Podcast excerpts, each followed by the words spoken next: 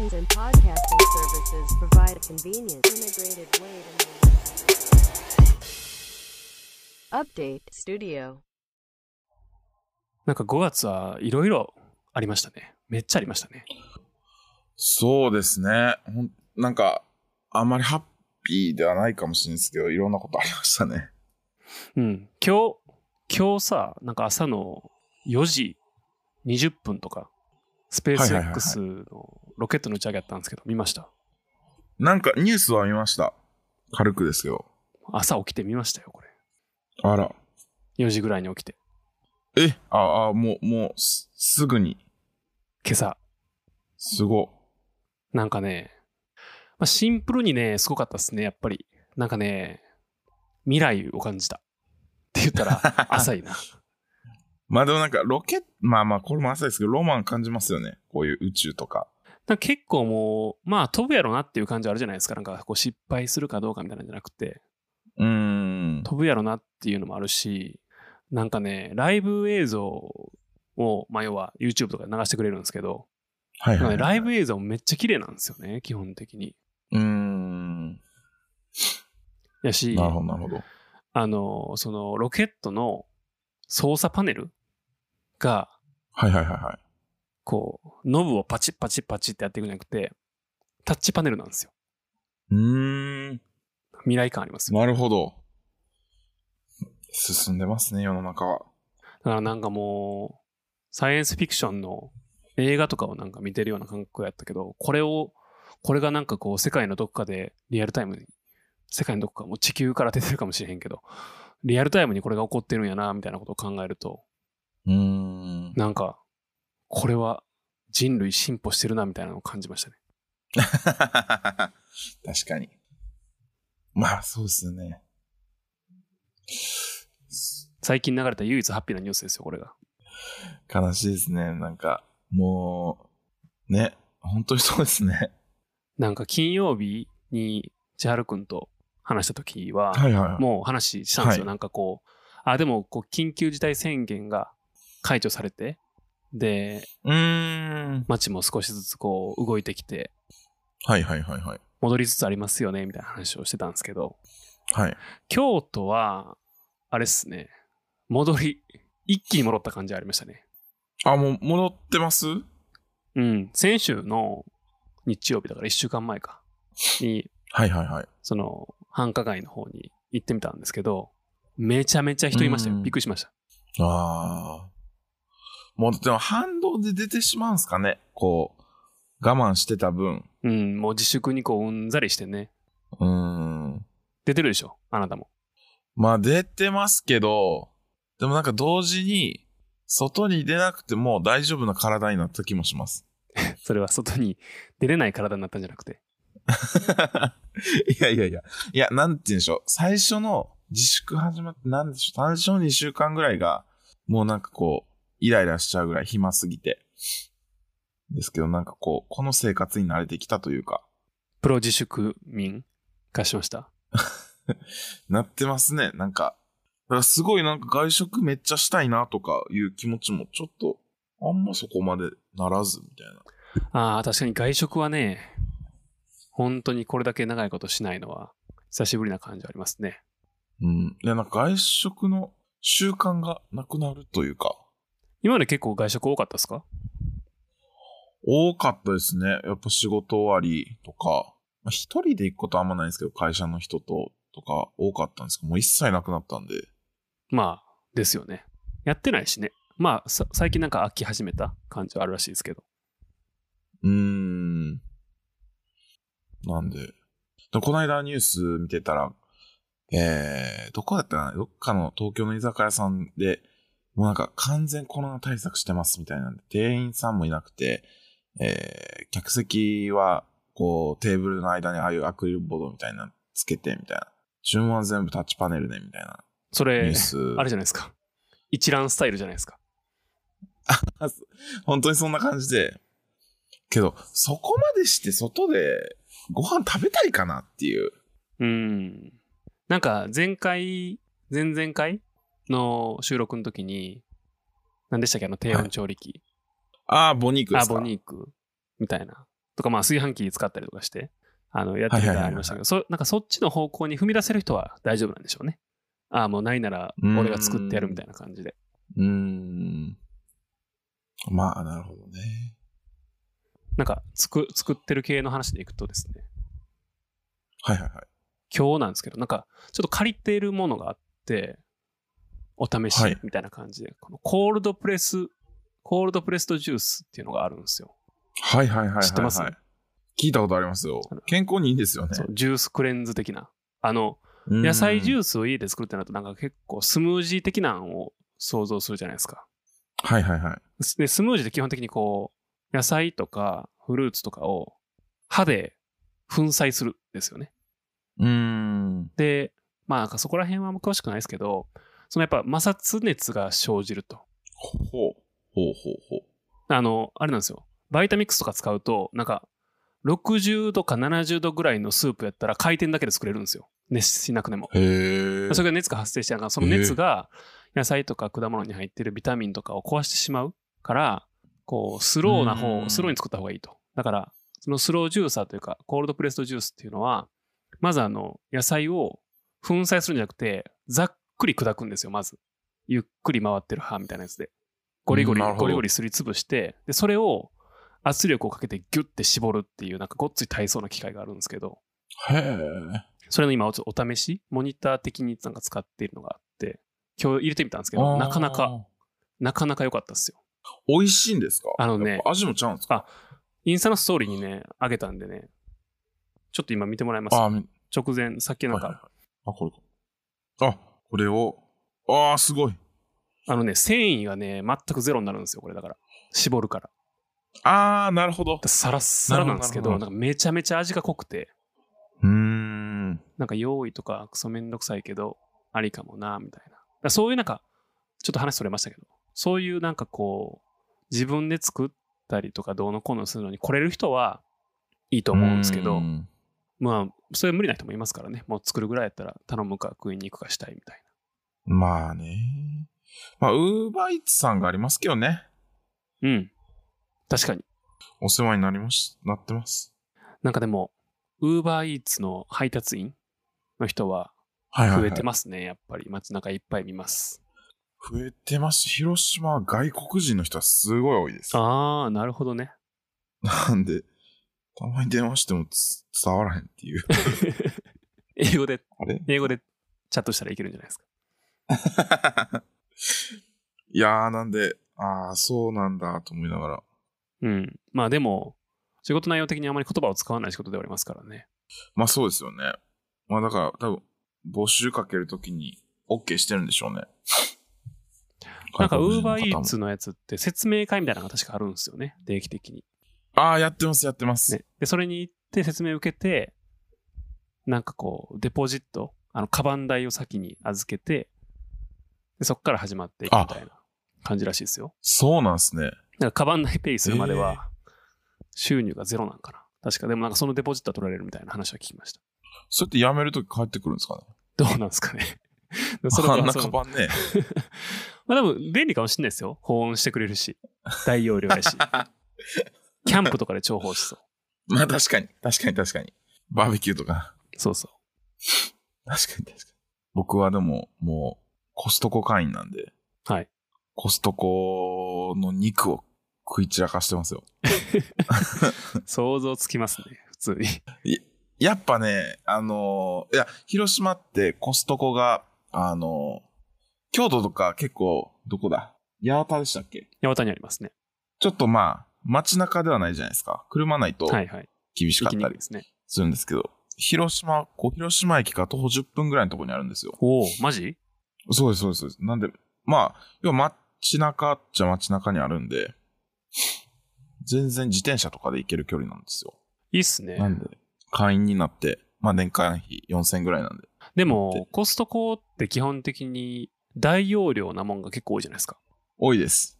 チャリで行くと持って帰るの大変じゃないですか。持って帰るのめっちゃ大変です。でも、そうか、そこで Uber Eats のカバンが活躍するのか。 そこでの伏線回収。でもね、やっぱ一人分なんで、別に、こう、何回も行ってくると賢く買い物しだすんで、これはスーパーの方がいいなとか。あ、はいはいはい。で、やっぱり、僕最近思うのは、やっぱ肉がね、こう、あん、こう、でかい肉の塊ってなかなかスーパーにないじゃないですか。はい。ステーキとか。はいはい。ブロックね。そういうのはね、コストコいいなと思って。うん、なるほど。ちょっと安いみがすごいんですけど、た まに。まあねで、お肉はね、僕食べないですけど、あの、別に嫌いで食べないわけじゃないんで、たんまにこう、はいはいはい。誰かと飯食いに行った時とかにアクシデント的に食べちゃうことがあるんですけど、まあうまいっすからね、うん肉は。。そうですね。まあ、あとやっぱフルーツも安いですね。うん。それは羨ましい。やっぱポーションもでかいですし。なんか、野菜とか果物、なんか僕の家の一番最寄りにイオン系列のスーパーがあるんですけど、はいはいはいやっ。ぱね、イオンとかで買うよりも、なんかこのちょっと地元の八百屋さん的なとかあるじゃないですか。はいはいはいはいはい。とかなんか、ちょっと意識高めの、こう、オーガニックなものを置いてます的なスーパーとかあるじゃないですか。んやっぱああいうとこで買った方がね、圧倒的に安い、あの、うまいんで、そこはトレードオフですけど。うんコストコってどうなんですか、それ。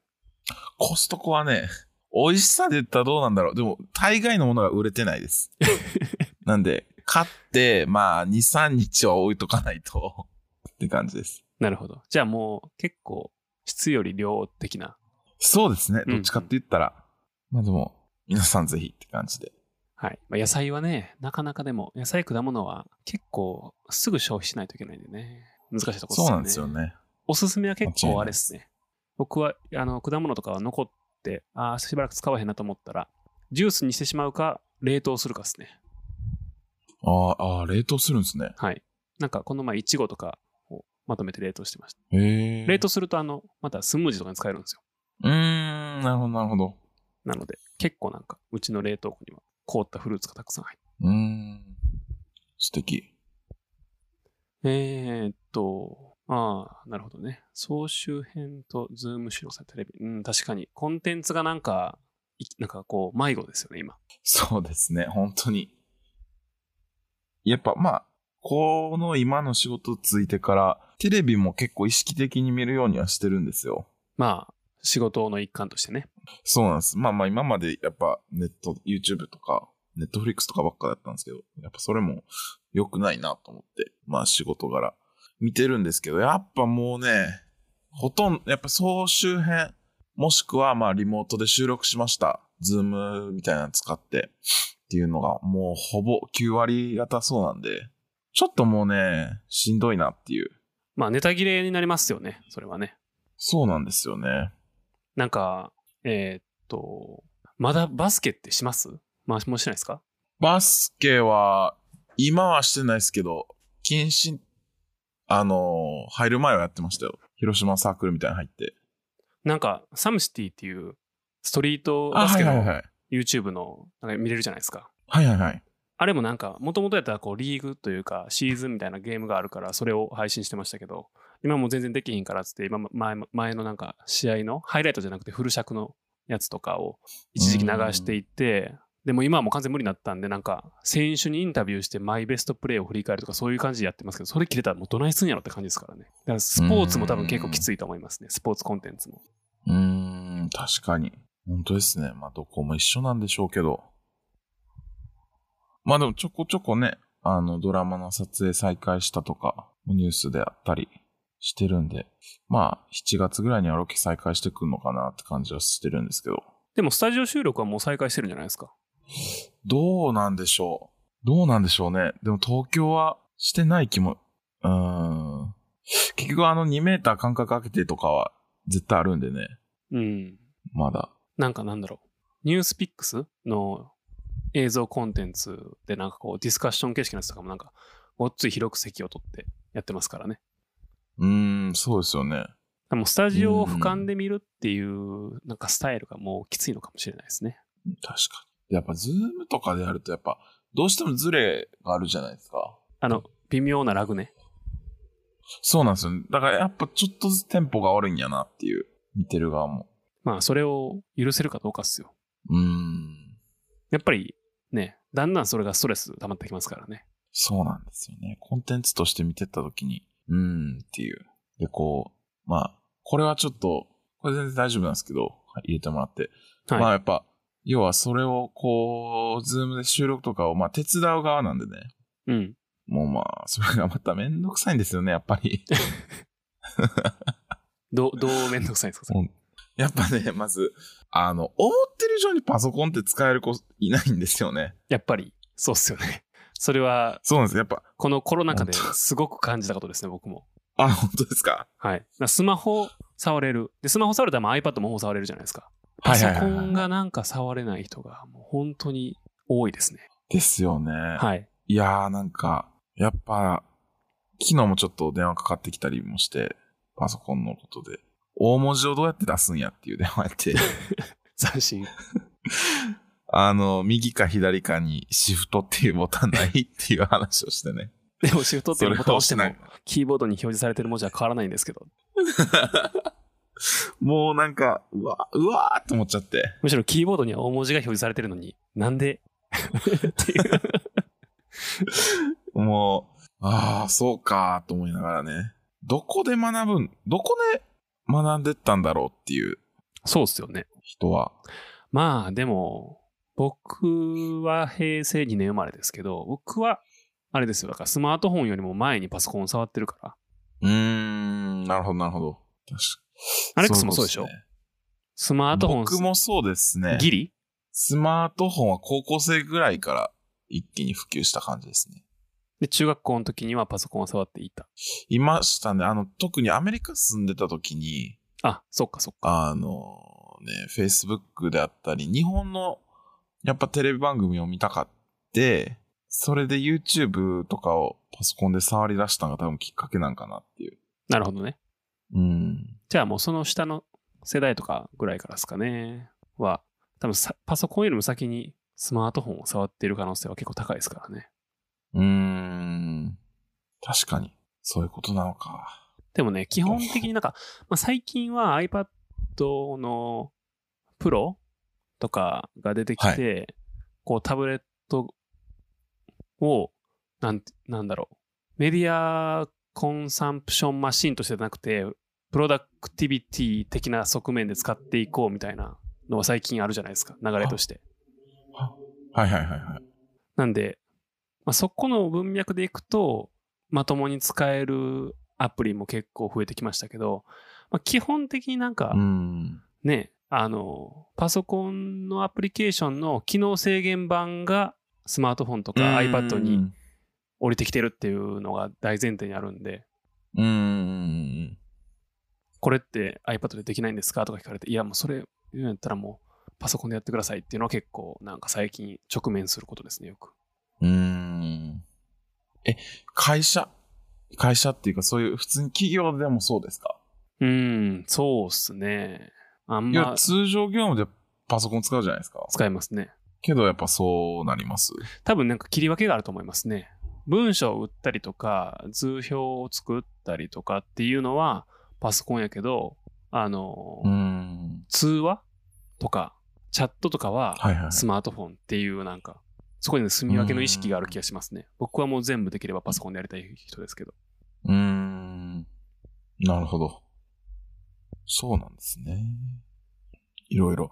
まあなんで、まあ、普段結構リモートで撮るときとかって、あの、全然、えースマホでもいいよって言ってるんですけど、うん、ズームとか。うん。あの、同時に20人とかつなげるときって、スマホだとあの、全員表示できないんですよね。あ画あ、面がちっちゃいかそうらで。すね。ズームも9人とかですよね。確かマックス。ギャラリーにしても。確か、そうなんですよね。まあなんで PC にするとね、49人までいけるんですよ。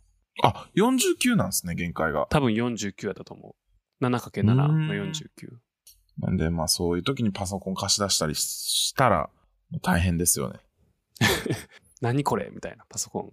うーん、本当に。なんかもう電源ボタンはどこから始まるんで、まあそうでしょうね、でも。それはわかりますよ。ちょっと、がん、パソコンの教育をちょっと普及させていきたいなっていう。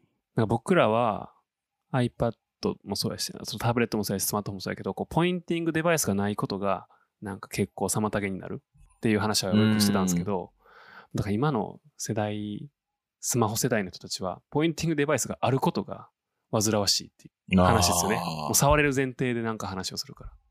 なるほどね。よくなんか赤ちゃんがテレビの画面をタップしとかスワイプして動かへんのなんでみたいな顔してるみたいなって結構 SNS で見ますからね、ね。ああ。染みついてるんですよそれがなるほどね。でもやっぱ機能制限があるじゃないですか。iPhone であったり、あまあまあ、そのスマートフォンであったり、タブレットだと。で、いう話をしたときに、やっぱ、でも不便さを感じないって言われるんですよ。でもま、それ は、あなたは便利さを知ってないからだけなんだよっていうのを。てかまあ言不うんですよ便さを感じないことしかやってないってことでしょ、そう、うん、そうなんですよね。難しうん、何から入るかっていうのがやっぱ大事ですね本当にい。うん。でもまあなんか、よくね、知り合いとかにも言うのは、こう、iPad、まあパソコン、iPad、スマートフォン、全部持ってたら便利なんだよっていう話してて、まあカバンに例えていつも話すんですけど、うんこう、パソコンが一番スーツケースだと思って、一番大きいし、重たいけど、一番荷物が入るよって。で、その次、こう、iPad とかタブレットがリュックで、まあまあ、外でちょっと一泊ぐらいするぐらいだったらこれでいいかな、みたいな。で、スマートフォンは本当にポシェットぐらいだよ、みたいな話をして。だから、こう、ああタブレットがあるからいいじゃなくて、全部持って、持っといて、シーンによって使い分けるんだよっていう話をするんですけど、何一つ納得してもらったことないです。 多分ねリュックっていう言葉がねもうダメなんだと思う何僕でがすか説明するときバックパックって言われたらあかんないと思うああ、なるほど。そこですか。何リュックってみたいなポシェットとかも多分通 じないポシェットとかサコッシュとか言わないとああ、なるほど。だからか。伝わらないんですよね。うんまあいい例えやと思いますけどね。まあ、なかなか、まあまあ、しょうがないんかなっていう。はい。あとはあとは、あ、これですね。まあ、今、僕が暇してて、この前友達ん家行った時に、まあ暇で、まあ別にテレビゲームとかも持ってないんで、別に特別。人生ゲームを久々にしたいねっていう話になって。ボードゲームので、そうです、そうです、そうです。あの、子供の頃やった。はい。やりました。あれ絶対大人になってやったらまためっちゃ楽しいよねっていう話をして、買いに行ったらどこにも売ってなくて。マジはい。で、今店員さんに聞いたら、やっぱこのステイホームのこのコロナ期間で、自粛期間で、まあまあみんな考えることは一緒みたいで、めちゃめちゃ売れてるらしいです。人生ゲームしながら人生について考えてんのかなみんな、ステイホーム期 間に。みたいですね。ただまあもともとそんなすごい量を生産するようなもんじゃないと思うんで、はい。まあストックがそもそもそんなないんやろなとも思うんですけど、ああ、アマゾンでもけどまあ、売ってないですね。売ってないでしょ、うんそうなんですよ。いやー、なるほど、と思いながら。 えー、そ、すごいな。ほんとや。なんか7月に なりますとか書いてある。人生ゲームって人オ生ンラインとかってないんですかオンラインバージョンみたいな。あるんですかねなんか、モノポリーやったらあるんですよね、多分。なんかね、オンライン人狼とかはなんかやってる人がいっぱいいるっていうのを見てます。観測してます。あー、らしいですね。聞きましたわ、それ。友達から。なんか人生ゲームもその気になればね、オンラインで実現できそうな気しますけど。確かに。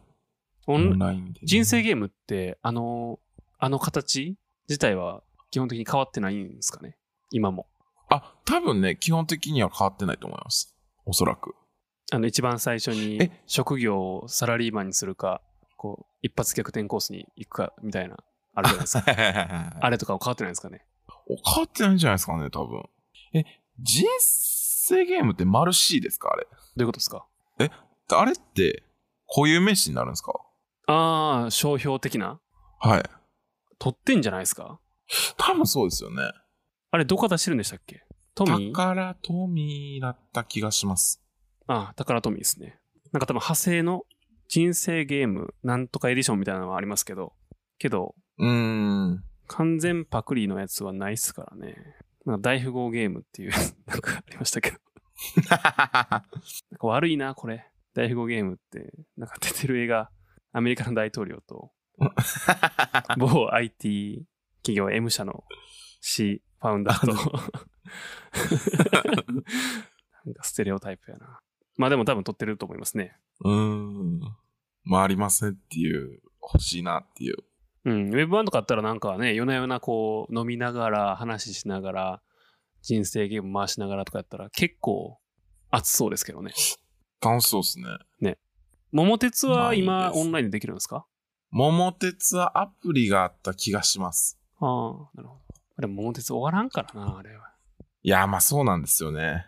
やっぱりこう、ワンプレイの時間が長いゲームっていうのは今の時代あんまり受け入れられないのかもしれないですね。うーん。みんなでやるんやったら確かにもう短時間でスパンって終わってしまわないと。うーん。うん、確かに。まあでも、こう、まさかの需要の高まりだなっていう。うん。なるほどね。はあコロナ期間で恩恵を受けてるとこも多いんだな、とは。まあ、みんな遊び方を探そうと必死なわけですね。そうですね、本当に。確かに。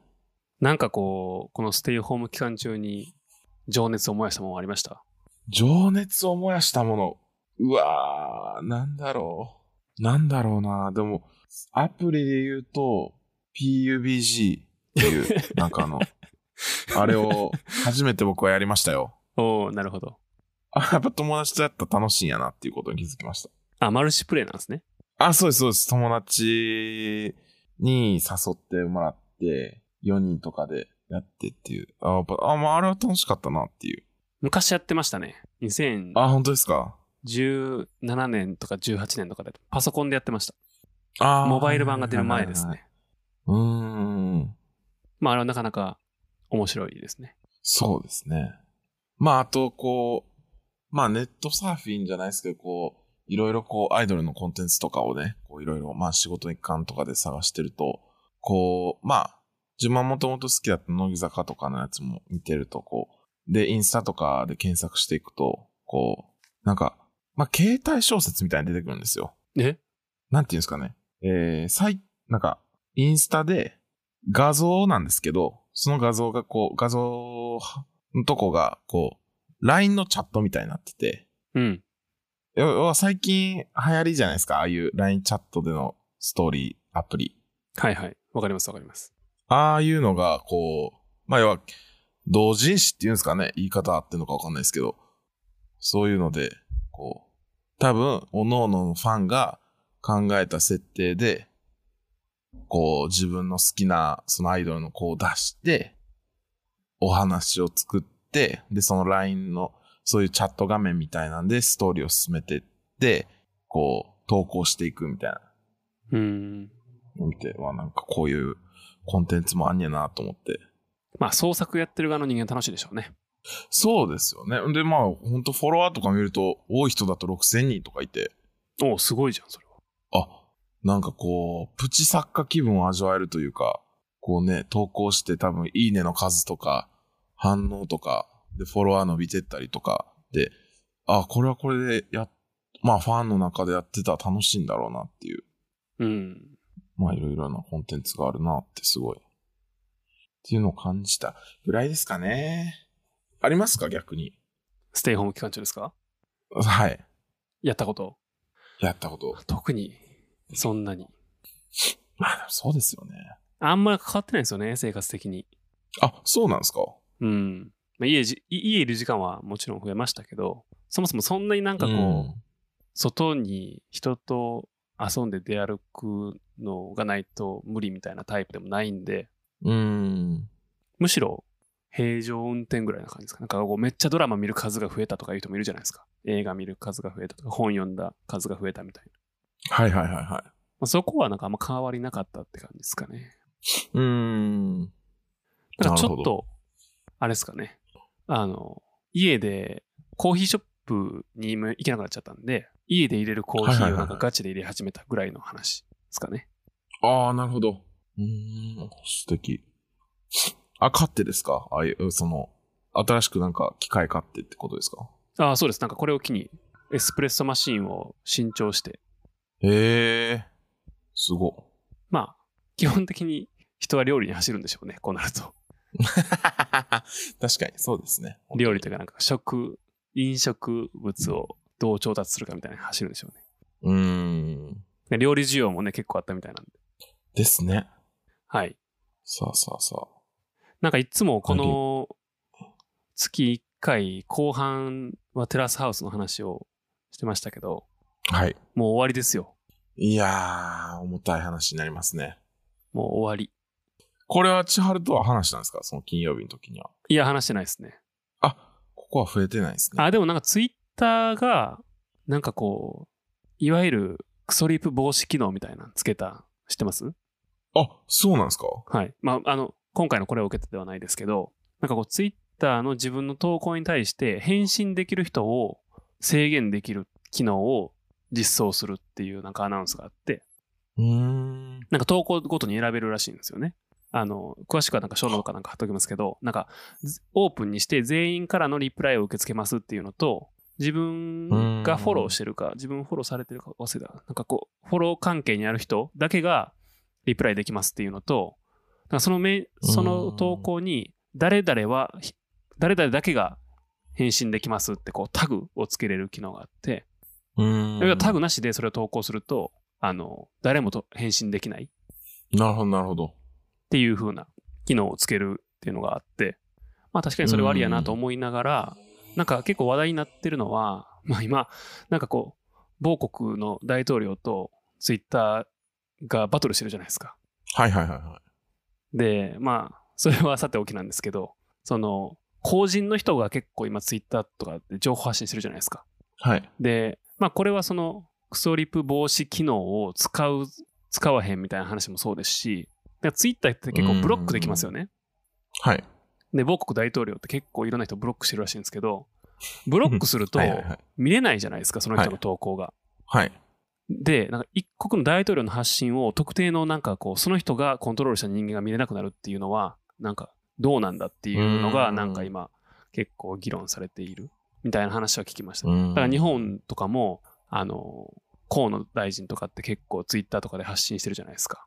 はいはいはい。あの人が例えばブロックっていうのを使ってもいいか悪いかみたいな、結構まあ日日頃ね、クソリッパ飛んできまくると思うんで、それに対してこう、じゃあこの人はもう送ってくると毎回しょうもないからブロックしようってしてしまってもいいのかどうかみたいな議論は今巻き起こってるみたいなのがあるらしいです。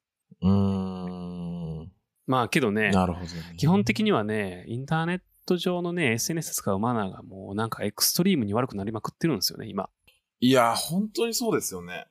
どうしたいんですかね。なんか、たんまにね、僕も来るんですよ。あー、おっしゃってましたね、なんか。そう、はいなんかこういろんなまあニュースがあったりとかしてそれに対して自分の意見を述べたりとかしてるとなんかお前それは間違っているみたいなはいはいはいはい。ことが来るんですけどなんかその間違ってるのがこう理論的にあなたの観点はこうこうこういうところが間違っていますよっていうふうにそれは事実誤認ですよみたいな感じで言われるとあ教えてくれうん教えてくれてありがとうございますってなるじゃないですか。うーん。でもなんか、こう、結構人格というか、パーソナリティを否定され気味にこう来られると、誰っていう風になりますからね。うーん。もうそういうのは確かにブロックしますね、基本的に。うーん。けど、なんかなんでこんなに距離、なんか近いコミュニケーションと取ってくるんやろうっていう不思議はありますね。なんなんですかね。だってこれ、あれっすよ。道歩いてて、あマクドで飯食ってた時に、隣の女子高生がって話よくあるじゃないですか。はいはいはいは隣の女子高生が話してる内容に関して突っかかっていくみたいな話ですよ。い。まあまあ、いそうですよね。それはまあまあやばい人でしょ。 確かに。まあ結局バレないからなんですかね。まあそれはあると思いますね。もう匿名でっていうところが。そう。実名でやってる人なんかそんなにいないと思うし。うーん。うーん。そこなんでしょうね。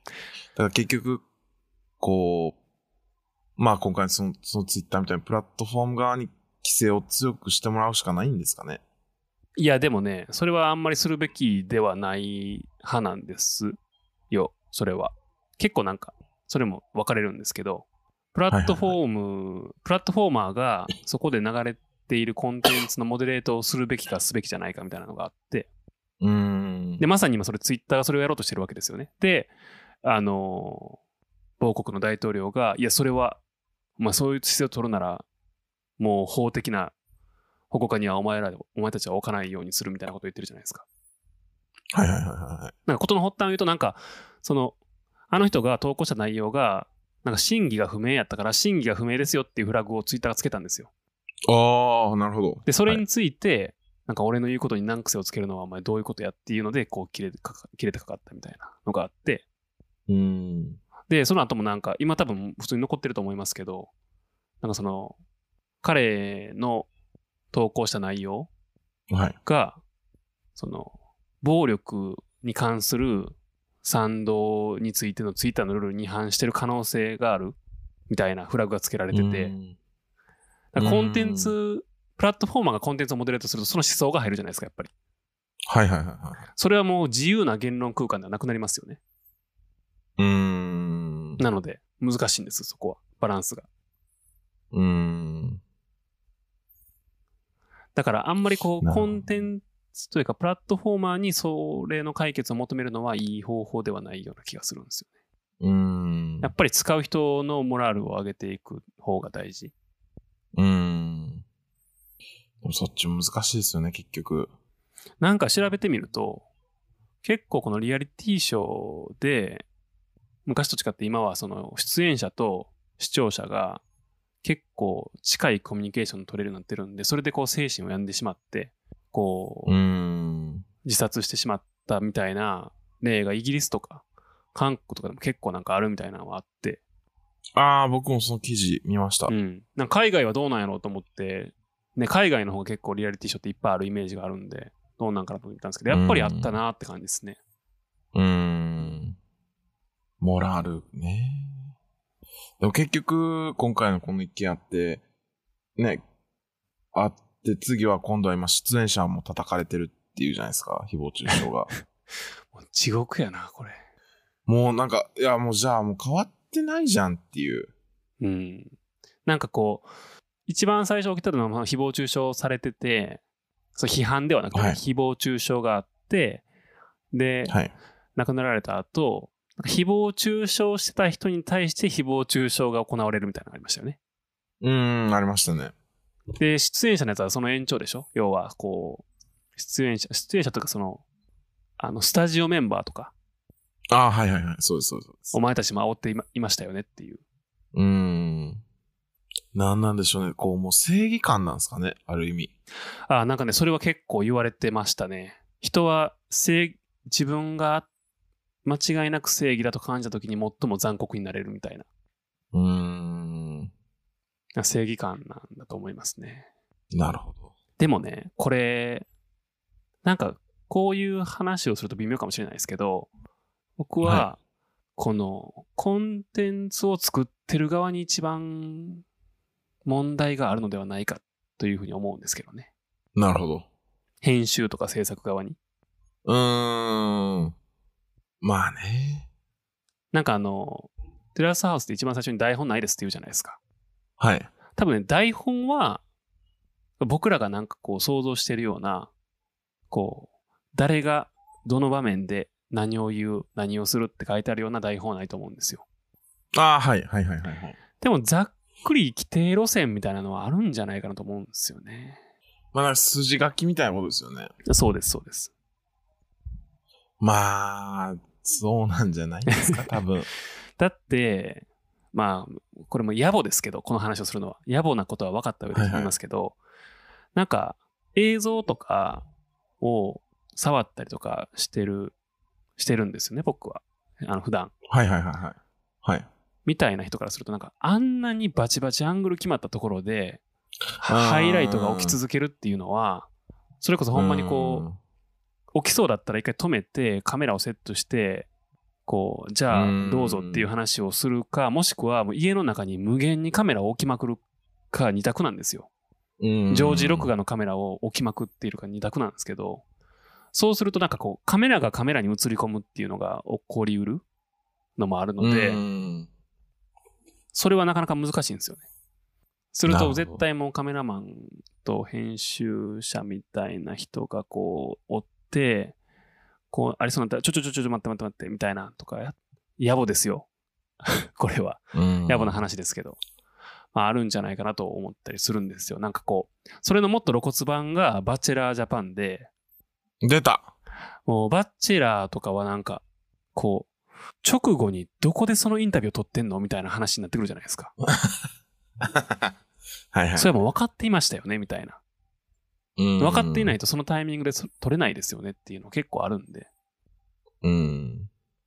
もちろん、まあね、プロレスですよね。エンターテインメントとしてね、楽しむ上では別にいいんですけど。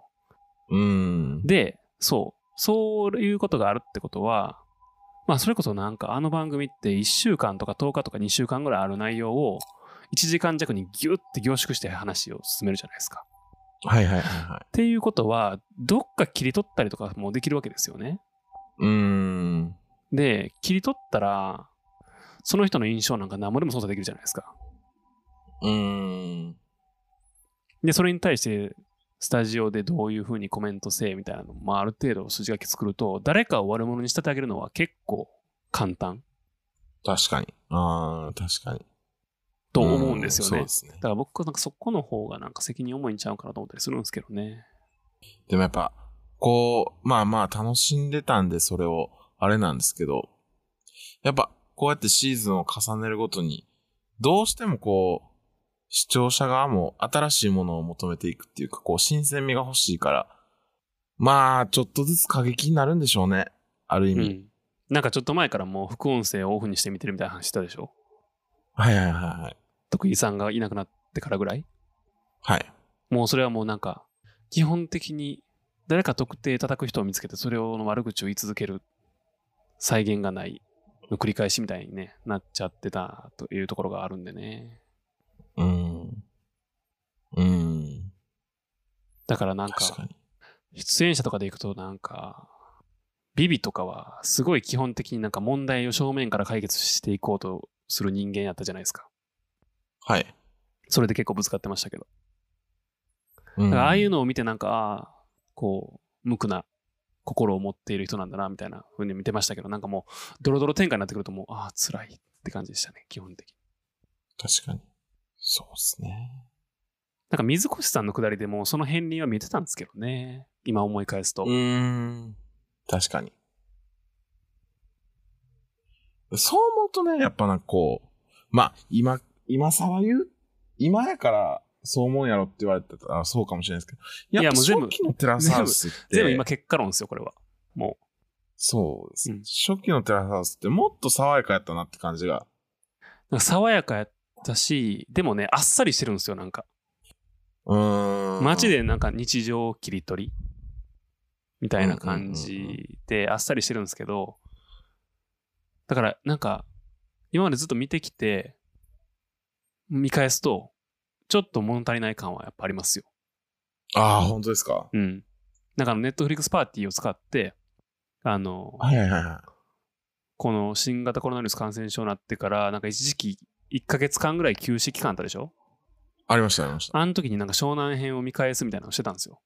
はいはいはいはい。で見てましたけど、めちゃめちゃあっさりしてる。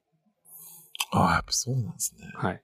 もうね、天一と、なんか、あかん。うまいこと思いつかへんか った。今がとりあえず天一ですわ。うーん。ほんまにもうサラッサラですよ、本当に。ニューメン、まあでニューもメン濃いやサラつサラ。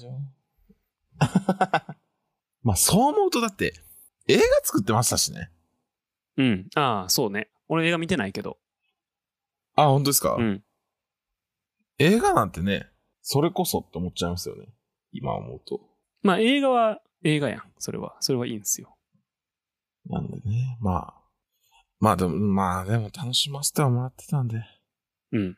面白かったですけどね。なんか、起きてしまうとやっぱりいろいろ振り返ると、確かに良くなかったよなっていうのはありますよね。うん。なんかやっぱ感情的な側面で自分も見てたところはあるし、うん。反省ですよ。そうですね。まあ自分が反省しても何もないけど。とうん。まあでもあし、新しく入ってきた子が可愛かったんで、ちょっと見たかったな。あの子ね、知ってたんですよね、僕。僕もね、知ってました。だから、あの、顔半分ぐらい見える、なんかこう、シーンあるじゃないですか、一番最初に。はいはいはいはい。ネットフリックス見た瞬間に、あこの子、あの子やんつって。僕もね、何でしたガッキーに激似な中国人タレントがいるみたいなんで、そうそうそう。だいぶ前に知りましたね。可愛かったから、まあまあまあ。ロン・モンローね。この子のインスタに毎日なんか日本語の日記が投稿されてるんですよ。あ、らしいですね。 それがね、なんか、頑張って日本語を勉強してる感があってすごくいいです。なんか、1ページ分書いて、今日はこうこういうことがありましたとか、こういうこと思いましたって書いて、投稿した後になんかこう、見てる人がそれに対してフィードバックくれるんで、それをちゃんと直して、最後上げて終わるっていう。ええすごい。いい子、素敵。まあ、いつか復活があるのかわかんないですけど。ね、ショーノートに貼ってくれてますけど、テラスハウス東京2019-2020については、に関しましては、制作を中止することを決定いたしました。ってことは番組名変わったら制作できるってことですからね。うん、まあね。まあしばらくや、まあ2、3年後。まあもう地上波でのオンエアはなさそうですけど。まああったらいいなと思いながら。まあでも、なんか同じことが繰り返されそうな気はしなくもないですけどね。うーん。まあでもテラスハウスに限らず今ね、この、レアリティショー、日本にあるやつ、全部含めて今後どうなっていくんかっていうところですよね。そうですよね。それこそ、バチェラーのこの前の、誰さんでしたっけ宮永さんうーん。でしたっけええ覚えてないですわ。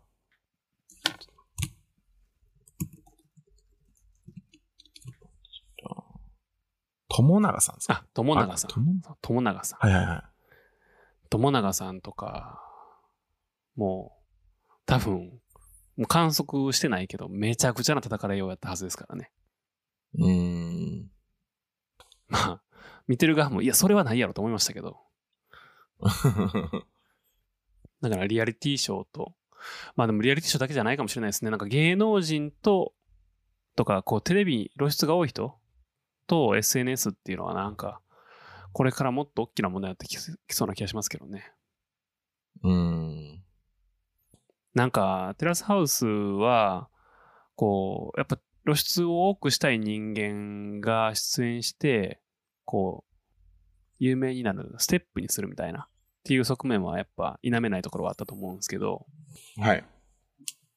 こう、有名というか、こう、名前が売れるんやから、多少の、なんていうんですかね、いろんなものが飛んでくるのを我慢しろっていうのは、が今までだから、なんかまかり通ってきた感じはありましたけど、うーん。もう無理っすよね。そうですね。今回の一件で。ね。うん。まあ、ちょっと今後って感じですね。今後は出演者に、てか番組専属の、何カウンセラーうーん。とかがつくとかそういう感じじゃないですか。確かに。うーん。まあでもなんかしましたっていう姿勢を見せないとね、テレビ側も。うん。解決策はね、わかんないですけど、対応は必要ですよね。うーん。今後、どうしますかこれ、いや、そうですよね。ね大きな一個の趣旨がなくなっちゃいましたもんね。話すネタ、もう来月からなくなりますよ。いや、どうしましょう。ちょっと、いや、でもね、なくなっちゃうのも寂しいですからね。うん。だから僕もなんかこう月曜日のルーティンが一個なくなってしまって困ったなという感じなんですよね。いや、わかります、わかります。どないしょう。とりあえずなんか、血迷ってゲームオブスローンズを見返そう、一から見直すみたいなことやってたんですけど、いや、それはちょっとやばいなと思って。なんか、中途半端に途中でやめてしまった、ウォーキングデッドをとりあえず見ていこうかなとは思ってるんですけど。うーん。でもそれも限りあるしなと思って。リアルタイムじゃないし、うーん。確かに。なんすかね。考えましょちょっと考えてまた、う。はい。きっと来月はまた違うコンテンツでですね。お会いしましょうって感じですね。わかりました。では、そんなもんすかそうですね。はい。えーでは、今日取り上げたニュースへのリンク等々、ショーノットに貼っておきますので、合わせてみてください。では、月に1回のアレックスさんでした。ありがとうございました。ありがとうございました。お疲れ様でした。お疲れ様です。